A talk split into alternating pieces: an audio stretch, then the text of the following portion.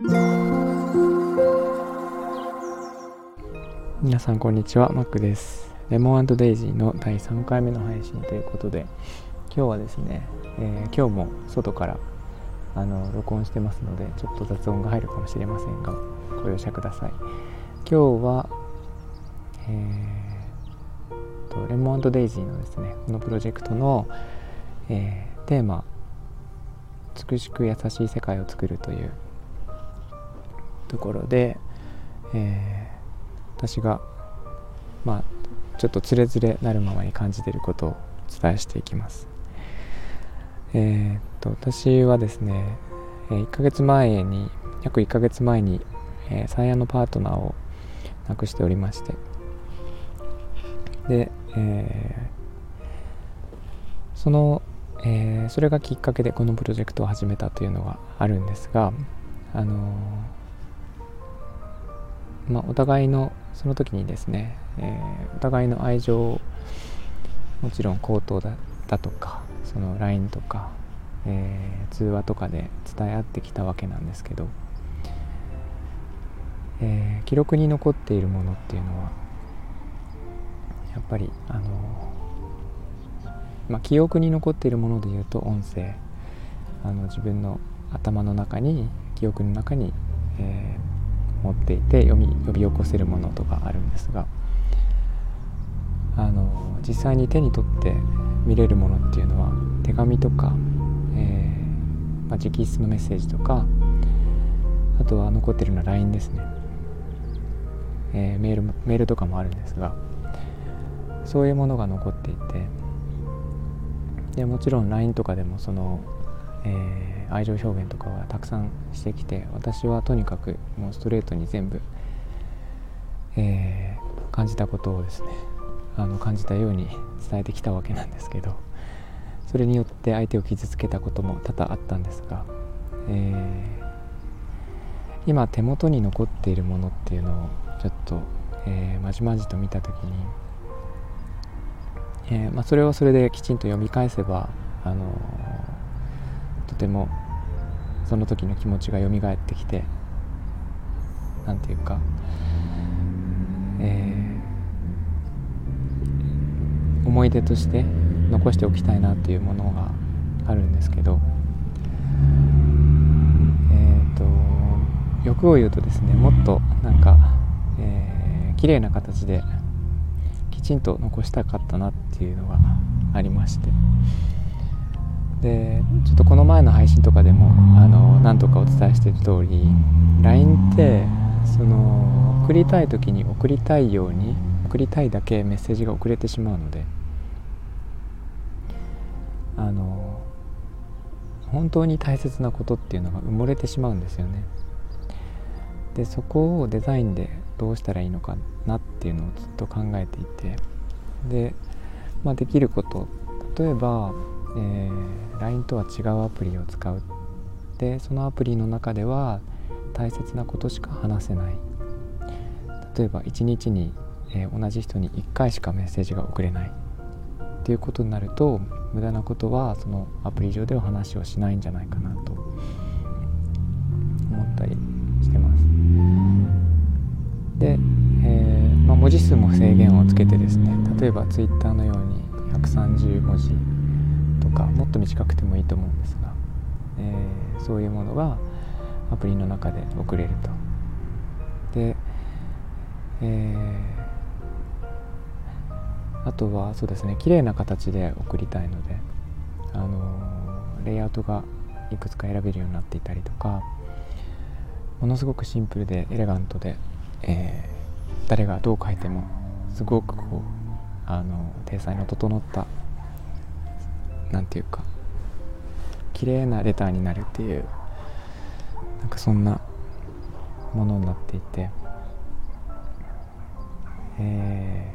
ー、そうですね。なんかそういうメッセージアプリがあるとシンプルで使いやすくて、えー、まあ、制限があるので無駄には使わないというのがあって、えー、それを今やろうとしています。でまあ、そういうアプリを探してみたんですがなかなかないのとあとは、えー、と本当に大切なことを伝えたい時っていうのはどういう方法で伝えるのかなと思っていろいろと調べてみてはいるんですけどあのよく本屋さんとか書籍書籍じゃなくて、えー、文房具屋さんとかで売っている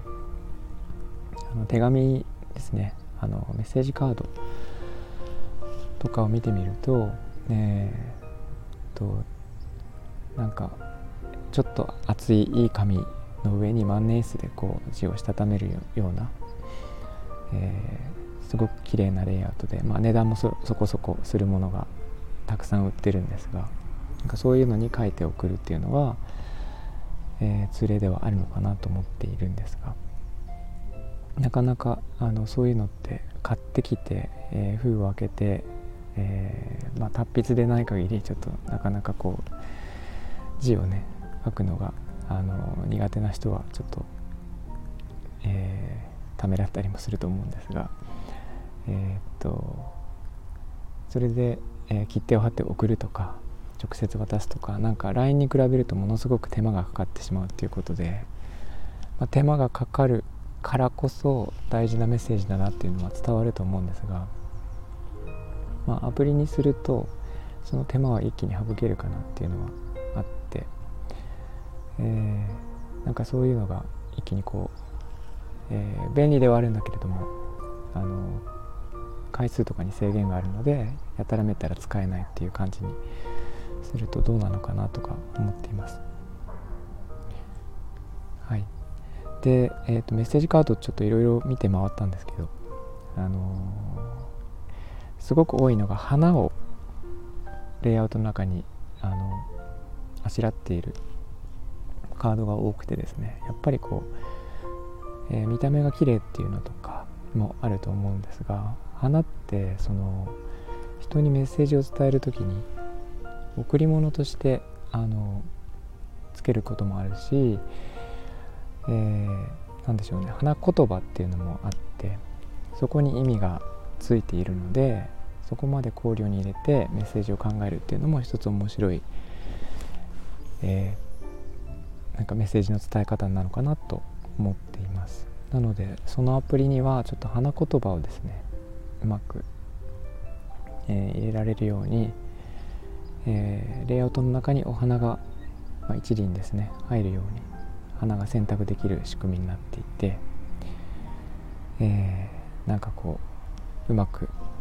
えー、レイアウトの中に花をあしらってえー、っとものすごいこうなんてもらわれた方も、えー、めちゃくちゃ喜ぶようななんかそんな、えー